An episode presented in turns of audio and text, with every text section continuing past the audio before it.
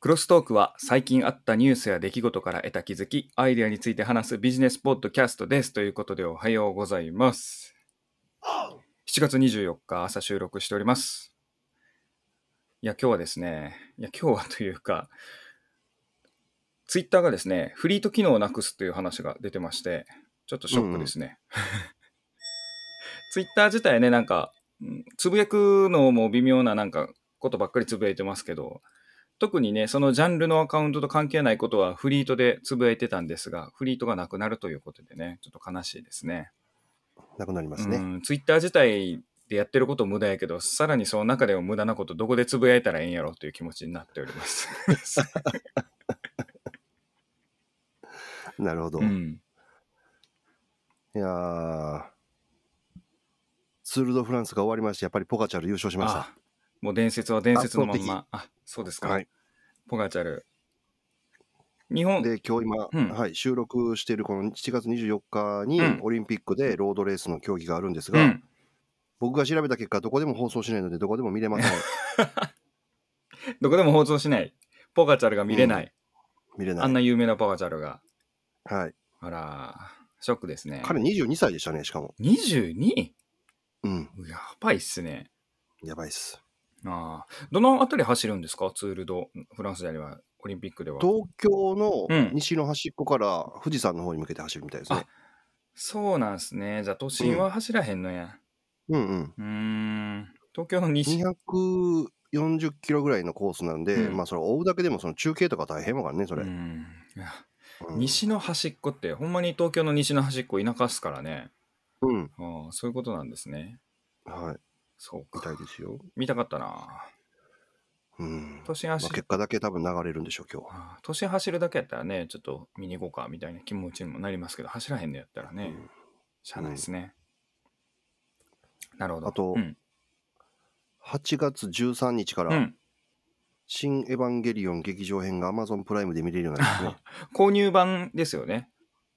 レンタル購入版でしょうけど。レンタルかうん購入かですよね。うんでももう劇場公開が終わって、ついに降りてくるという話ですね。うん早いですね。めちゃゃくちゃ早いですよね。終わったの7月12でしたっけ、かな？うん。のその1ヶ月後開始ってことでしょ？要は。そうですねめちゃく。ちゃ早いですね。まあでも、そういうコロナの影響で上映がなんかリスケリスケになったやつってそんな感じみたいですね。先行のハサイをもう劇場に行ったら DVD 版買えるみたいな感じだったんでしょああ、そうやったね。う。うん。うん、ああれもみあれ見に行ってないよ、俺、先行のハサウェイ。そうですね。両方とも見に行ってないですけどね、僕は。うん。結局、ああ見に行けてないですわ。うん。残念ですが。はい。そんな中で、はい。私からよろしいでしょうか。はい、どうぞ。はい、気になるニュースなんですけれども、YouTube はいが新しい収益化機能、スーパーサンクスを発表しまして、おお、なんすか、それ？おクリエイターへの投げ銭？機能って今まであったじゃないですか、スパチャとか、うん。スーパーチャットですよね、とか、スーパースティッカーって言って、スパチャと一緒なんですけれども、普通のあの、なんやろな、シールみたいにアイコン送るみたいな、有料で送れるっていうのがあったんですが、で、あとうん。3つ目、ちょっとこれが違うのが、チャンネルメンバーシップって言って、毎月課金のやつ、サブスクみたいな、はいはいはい。はい。っていうやつがございましたと。で、次、スーパーサンクスっていうのは、これまでとの違いはですね、まあこれも投げ銭の機能なんで、スパチャに近いんだと同じ種類なんですけれども、違いとしては、スパチャってライブ配信中にのみ課金できたんですよね。ああ、そっか。は。はいい。アップロードされた個々の動画について投げ銭できる機能がスーパーサンクスっていう機能で今回追加されると。そこがああの決定的な違いですね。はい。ほう、そうでいうことか。ユーザーはメッセージを書いて、そのコメント欄でハイライト表示されるということで、まあ、目立つうんコメントになるっていうので、課金ができるということでですね、ちょっと VTuber のチャンネル、もう一回立ち上げ直すべきかなみたいな感じになってますね。そうですね。ライブ配信うんせえへんでよかったら。で、ライブ配信やと、結構長い動画やとそういうライブ配信とかでスパチャとかのタイミングあるんですけれども、うん。短い動画やとね、3分とかのやとそういうのがこう、ライブ配信やってももう終わったんかいみたいな感じで、スパチャのタイミングとかがなかなかなんですが、スーパーサンクス機能がね、あれば、コメントとして課金できるので、これは嬉しいなという形ですね。うん逆に今までなんでなかったんやろうぐらいの機能やね、これ。そうですね。うんこれまでの機能って、あの、ツイッチとかではもうすでに実装されてたんですけれどもね。う。うんんまあ、インスタグラムのあのインスタライブとかでもそういう課金とかはできますが、基本的になんか今あるそういうサービスのやつってライブ配信中の課金なんですけれども、うんう。ん、今回ね、コメント課金ということで、ちょっと楽しみですね。うん楽しみですね。うんいいですね、この機能うん。クリエイターが、まあ、こういったクリエイターのための課金の動きってめちゃめちゃ今出てきてるんで、また後で話したいなとは思いますけれども、うん。すごいですね、ファンとクリエイターがつながる方式として、ほんまさっき言わはったようにね、なんで今までなかったねっていうような機能ですね。うんうんという形になります。なるほど。素晴らしい。私のネタですね、アマゾンもレーダーを使用した睡眠トラッカー開発中らしいですよ。出た。出た睡眠トラッカ買わへんかってな、もー。えそそれ前振りでしょ？もう。いやいや、もう買えへんよ。もうええ。今あるもんだってもう Google さんのやつがう。えー、それで比較動画作ってくださいよ。いやいやいや、まあ、それで 言いたかったのは、はい。やっぱりスマートスピーカーっていうのが、うん。まあこれもレーダーを使ったなので、うん。ジェスチャーで動くようになるってことですね。ほう、ジェスチャー？ほうほうほう。スピーカーの前で手を動かすとかをすれば動くようになるということなので、うん。Google と一緒の技術ですうーね。んまあ、使う技術の動体検知みたいな感じですかね。そうそう、レーダーの種類が違うんでしょうけど、うん全く同じやったら、著作権とか、なんやろ、それ触れると思うのであれなので、違う技術なんでしょうけど、やろうとしている根本的なことは同じ。うんうんうんうん。まあ同じ方式やったらね、ライセンシーが発生するんで、まあ元の他のメーカーに払うかっていう知財の問題絡みますからね。うん、なるほどね。そうそう。でも、この記事によると、うん。こういう技術を連邦通信委員会に対して提出してて、まあ、これに書いてあるのは高周波電波って書いてあるので、Google の技術を使ってって書いてませんから、自分のところで作ってると思うんですよ。うんうんうんうんうん。そうですね、うん別の方式ですね。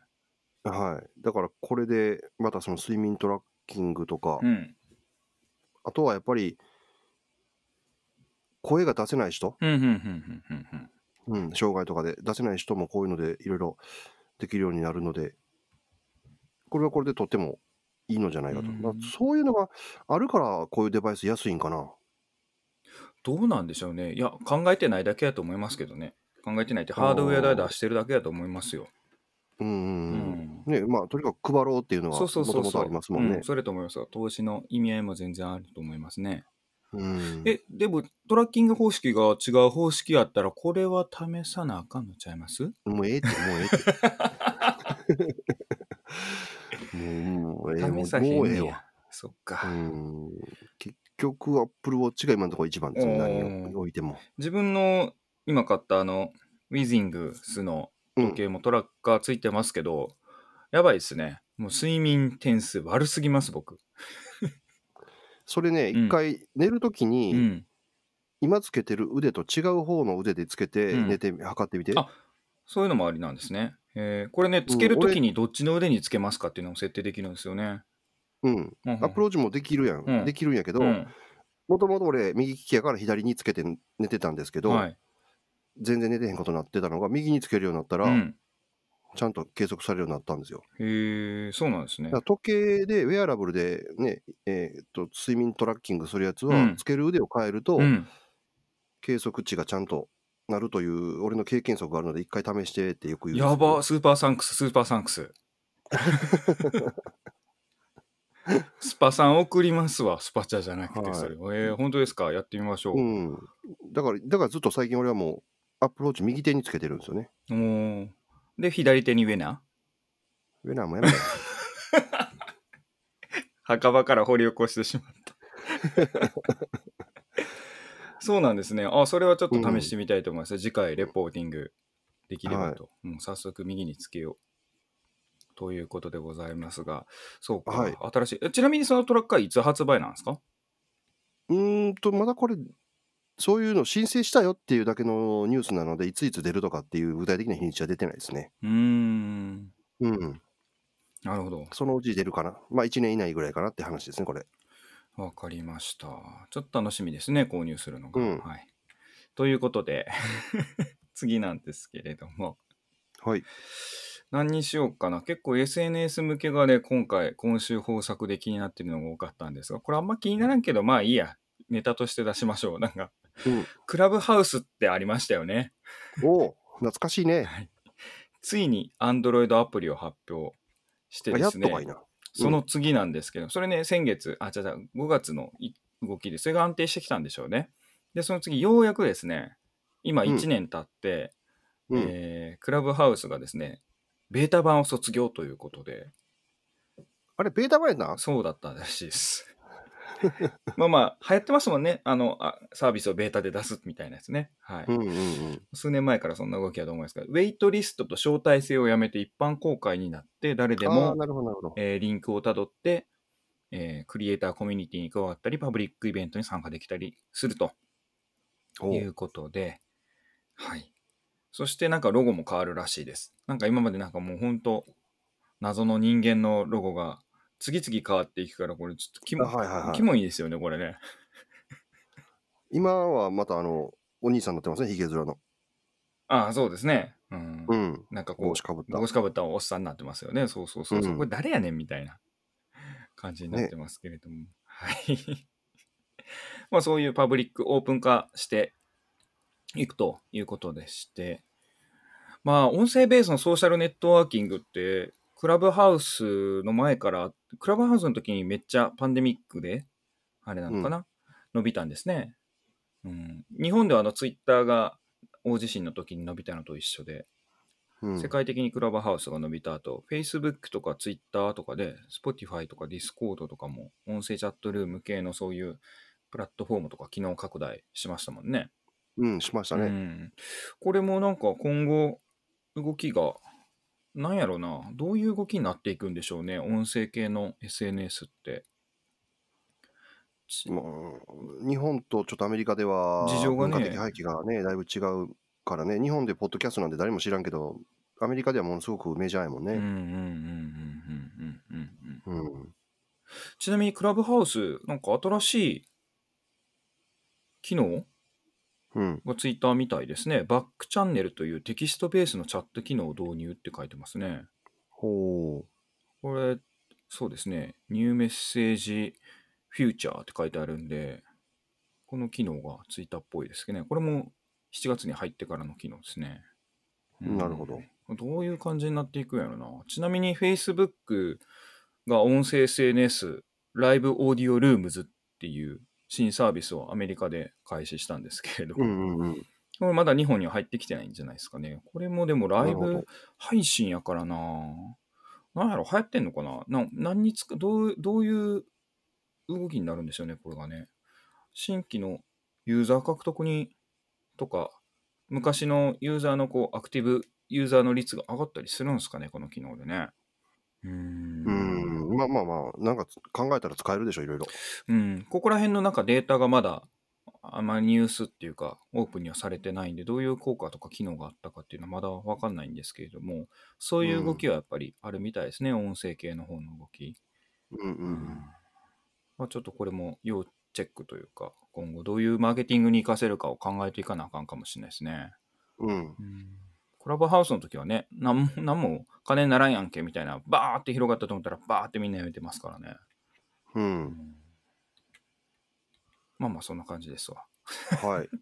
私の方はですね、はいブラジルの話なんですけど、うん出たブラジルはい、スマホ泥棒がですね、いっぱいおるらしいです。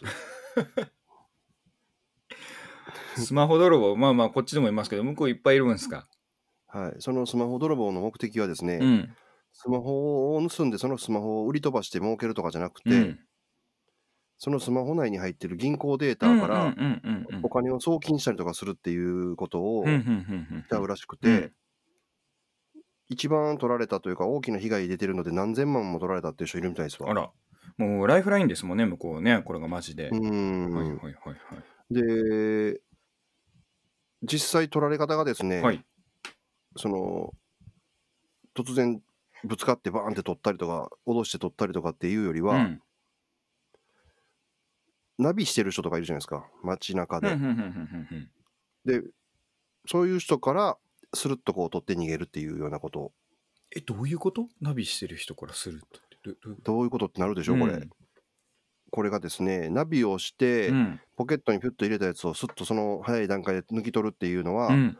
要はそこでアプリを使ってるっていうことなのでうん。ロックがかかってない状態ってことなんですよはあはあはあはあはあはあはあ。よく地図を見るからそのまんまオンにしたまんま。そうはいはいはいはいはい。特にそれもね歩いてるっていうよりはね運転してる人をターゲットにしてるみたいでだから車の中でピュッと取るんかな？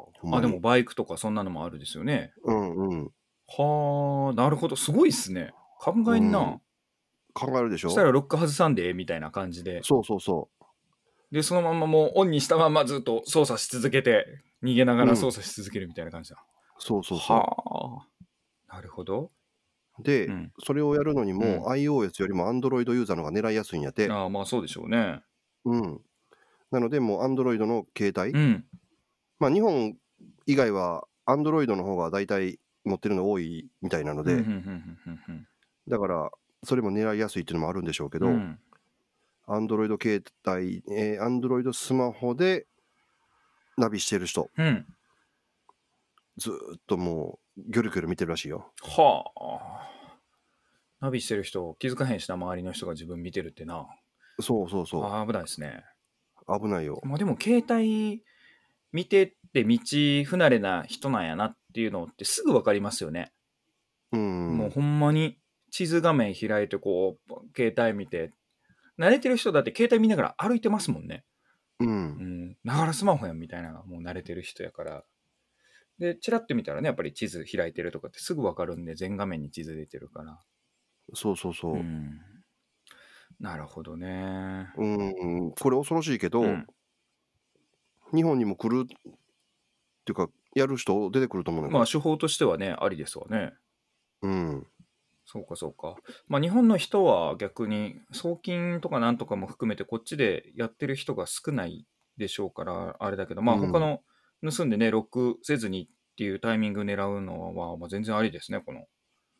へえ、なるほどね。そうよなこれが記事になって日本語になってるってことは、うん。まあ真似するそういうことするやつが。出てくる、うんそれは犯罪者の方が勉強してますからね。賢いわ、はいほんまに、やつら。なのでながらスマホでもし歩いてる人、うん。そういうことがある場合は気をつけた方がいいってことですねそうですね。うんはあなおさら、なんかこう、地図、なんやろな、ナビ考えた方がいいですね。音声ナビとか、耳でね、聞きながら歩いてその位置で、あと何十メートル先がなんとかですとかって普通に出ますもんね。うんまあただアップル iPhone の場合やったらアップルウォッチしてるとかそういう他のデバイスでなんとか制御できるじゃないですか、うんうんうんうんうんうん。アンドロイドできるのかどうかわかんないけどその連携がなかなか難しいんですかねああ、アップルが連携、ナビの連携もそうですけど、そもそも止めたりするのも遠隔ですぐできますもんね。そうそうそう、うん、だからやられたと思ったらすぐ止めちゃえばいいからさうん確かにね。うん、なるほど。そうか。急にそんなん多めに入りましたね、ブラジルの。はいていうかまあアンドロイド持たへんかったよねアンドロイド良くないですね。確かうに。ん自分ももう、なんでアンドロイド使ってたんやろうと思いますもんね。うん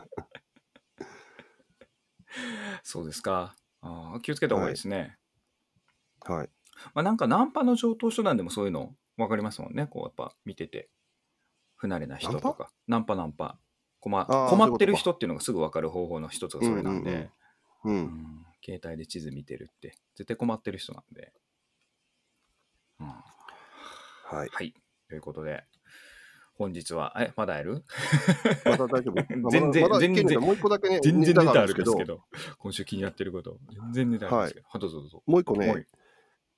ウクライナの犯罪の話。犯罪、また犯罪ネタ？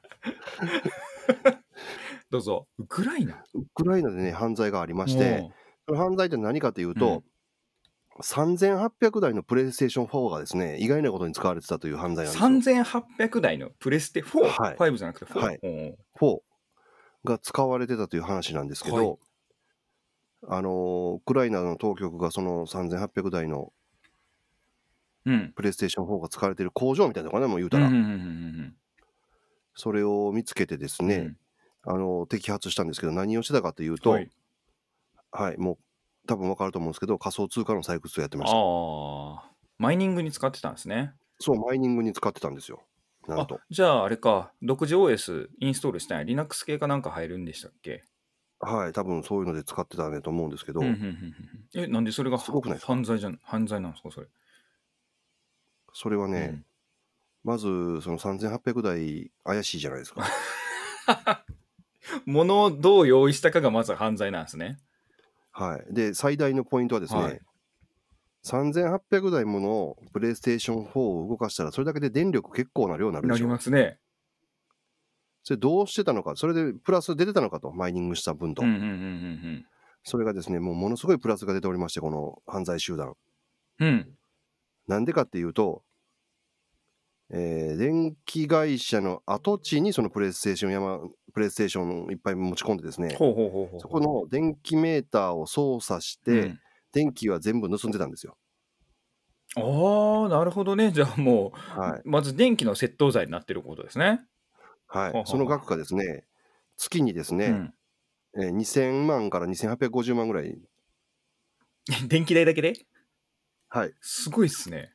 はい。だから窃盗額としても結構な額なんですよ、これ。うーん。月3000万ぐらい盗んでたいうことやから。うんうんまあ、2500万ぐらいか。うん。うんうんうんうんうんで、これがなぜ発覚したかというとですね、うんうん。こんなに一気に電気を使うところがあったからですね、市内がですね、たばたびたび停電になってるらしくて、なんかおかしいぞって。調べてみたら3800台もプレスで動かしてるやんけみたいになったっていう。すごいですね。へえ、でもこれ、そこで捕まえたとしても、それまでに採掘したものっていうのはその人のものですよね、多分。ああ、そうなんでしょうかね。ほうほうほうほう。うん。すごいですね。はへえ。これちょっと今ググってみたら追加情報出てますよ。なんかマイニング以外にも、あの FIFA っていうサッカーゲームい。はいはいはい。のなんかボット行為を行ってそれでもそれで稼いでたんじゃないかっていう指摘も入ってるみたいですね。ああ。うん。PS4 でマイニングも確かにね PS4 あのレンダリング機能は強いんでね、うん。マイニングありかもしれないんですけれどもなんか FIFA のディスクとひなんか同じどうのこうのかな追加情報来てますね。どうやって何をしてなんぼ稼いだんか追加情報を求めなんか 全容知りたいみたいな情報が来てますけど。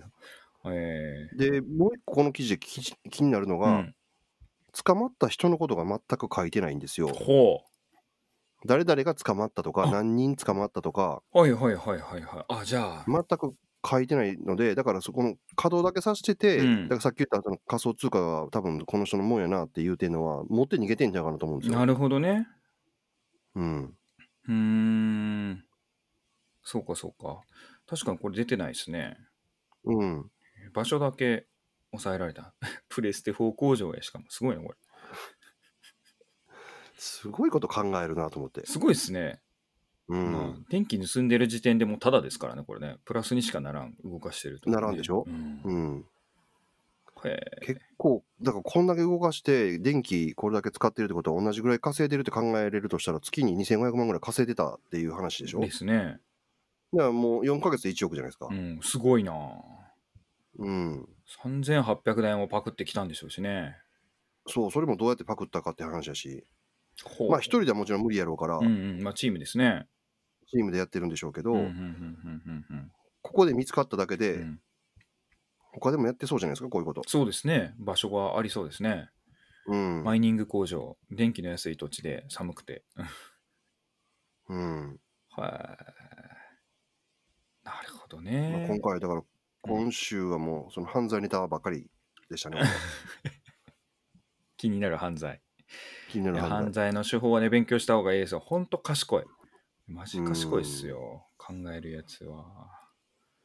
まあね、社会のルールもなんか、なんつったらいいんでしょうね。犯罪じみた抜け道みたいなのいっぱいありますもんね。それ使ってっていうのがね。うん。まあ、法に、法を犯してるやつは犯罪になっちゃいますけれども。ほんま賢いっすわ。そうです。だから脱税と節税がギリギリのところみたいな話ですうね。ん、そうですね。うんうんまあ、ガチで黒が多いですけれども、犯罪やってる連中 うんあのね、皆さんは見てないですけど、いや見てない方多いと思いますけど、ななんで警視庁が出してるうん。犯罪メールみたいな、こう、告知メールみたいな、注意喚起メールみたいな、こういう手法がありました、みたいな。あれが出るとね、なんかそのシナリオは使わないとかっていう、なんかもう犯罪の指標に使われてるらしいですからね、逆なるほどに。ね。もうあ、あいつらもう解析しようたぞと、その手法終わりっていう。はい、とか、もう今週はこの、えっ、と、詐欺の手法は引っかかりにくくなるから違うストーリーでいきます、みたいあな。あ。うん、逆に賢いっていうか、逆に向こうの情報になってるっていうね、ジレンマですよね。うんうんうんそうか、注意喚起をしたイコール、詐欺師集団そういうのをやめるそうです、そうです、そうです、そうです。もう、あの目がつけられてるし、あのまあ、逆に反応率も悪くなるやろうし、まあ、警察側もそれにね、フォーカスして絞ってるやろうからということで、退くと、違うストーリーやりますということだそうです。はあ、素晴らしいですね。いやー、まあ、風がなあかんですね。うん。はい。なんでなんか元気ないんですか、その、はいとか。そんな感じですか、今週。まだありますか？いや、全然時間的には取れ高は、ああ、まあでも少ないですね。ちょ、じゃあ僕、SNS 系もう一個言っていいですか？はい。あの、タンブラーってご存知です？タンブラー、昔ありましたあね。あ、はい。でね、あのーなんや、性的なわいせつ系ので扱う人が多いからって言って、うん。iPhone 側の Apple のね、あれ、アプリ止められたりとか、うんうんうん。いろいろもうタンブラー側もそういうの摘発するっていうのを動き出した途端にユーザーがめっちゃ減って、流入数めっちゃ減ってっていうやつなんですが、そのタンブラーさんもですね、今復活してきてですね、サブスクのサービスとポストプラスを開始ということで、まあ、これも、これはさっきの YouTube の例で言うと、まあ、メンバーサービスですね、月額課金のやつで、まあ、クリエイターさんから、えー徴収するっていう率がですね、他のより圧倒的に低いですね。クリエイターの利益から5%徴収って書いてあるんで、なるほど。うん、クリエイターに優しい月額課金のサービスになるのかな。ほうほうほうなるほどね。有料まあそうでもセンター集まらんからね。はい。ということで、クリエイターを集める動きにね、頑張って入ってはるみたいですけれども、うん。うん、まあ多いですね。これも含めて、クリエイター。で、インスタグラムの方は e コマース側の方に舵切りしてるみたいで、うーん。うん。なんやインスタはやっぱり物見せて購買させるっていう。インスタも Facebook の参加ですもんね。う。うんん。こちらはなんかネットショッピングとの連携を強めていって、まあ見せてそこで商品を購入するみたいなことができるうように。YouTube が、はいはい TikTok。も販売ボタンついたんですね。TikTok もついたんですか？ああ、やっぱりそうやな。動画見せて買わせるっていうんううんうんうんうん。感じなんですね、そうするとなんか中国側で数年前からね、ライブ配信してその場で物を売ってっていうのがめちゃめちゃ売り上げ上がるっていうのがやってましたけれども、やっぱそのトレンドは終わらずというか拡大の動きですね。こういうプラットフォームがどんどん増えてきて、全部そういう販売と連携できるみたいに。YouTube 側もね、ショッピングと、えっと、親和性を高めるっていうのが動き出てたんですが、うん。まあなんかクリエイターいて、で、クリエイターがものを作ったり、なんかやるパフォーマンスに対して直接課金をするというのが増えてきてますね、この動きとしては。うん。まあ何にせよ何かしらやっぱりそういう発信をする人が得する時代にやっぱなってきてんのかなって感じですね。んそうですね。ちゃんと発信をすれば逆に言うと、うん。誰でも発信できるメディアができちゃったので売れるようになるということうんですね、商品が。うんうんうんうん。逆に参入のね、今度はタイミングで考えんと、どんどん課金しづらくはなるっていうのはあるかもしれないですけれども、うんう。うんん面白そうですね。ここら辺もで。すね。えーやっぱりライブ配信で物を売る。まあ、本当昔で言ったら、道のば道端でうん。ちょいとそこ行くお嬢さんっつって売ってたのが、あそうですね。ネットでやってるのと同じやと思うんですけどう、んうんうんうんうん、それがテレビでしかできなかったのが今もうネットで誰でもできちゃうからね。うんうんうんうんうんうんうん最近なんか検索自体もしない流入？要はもうアプリとして画面開いちゃったらもうそこ YouTube だったら YouTube っていうもうなんだろう画面上でもうすでにね、狭まってしまいますからね。ネットに出てはい検索してじゃなくって、じゃないですか。うんになってきてるんで、いかにそこでまた選ばれるかっていう、それぞれ個々のね、検索だとかファン作ったり、で、一回、なんやろ、捉えた人、ファンになった人をいかに次、横の、うん、自分の SNS の横のつながりとして流すかとか、うんっ。ていうね、もっとなんかダイナミックな連携というか、必要になってきてますね。なってますうね。んまあ、逆に言うと、チャンスはチャンスかもしれないですね。勝ち口がはいいろいろ、はい。いろいろメディアによってね、TikTok みたいに短いやつ流すのかとか、年齢層とか。だから昔というか一昔前だとホームページを作っていろんなページを作ってどっから入ってきてもらっても大丈夫っていう風にしとくっていうののうん。入り口のイメージが SNS にそうです、なってるのでそうです。各サービスごとになりますね。はい、だからその YouTube をやっとく Twitter やっとくインスタやっとくっていうのは、うん。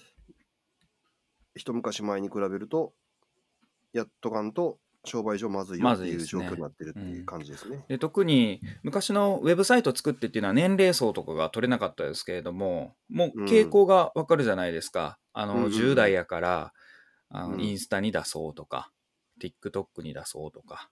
うん。で、ね、インスタの特徴はがあの画像やからその写真いかによく見せるかとか、ううん。ん10代に向けて商品作ってるのにねあの Facebook で広告はしないみたいな 感じですよね。あ逆に金持ってる30代以上を狙うんやったら Facebook 掘り起こさなあかんかみたいなとか、ーうんうんうん。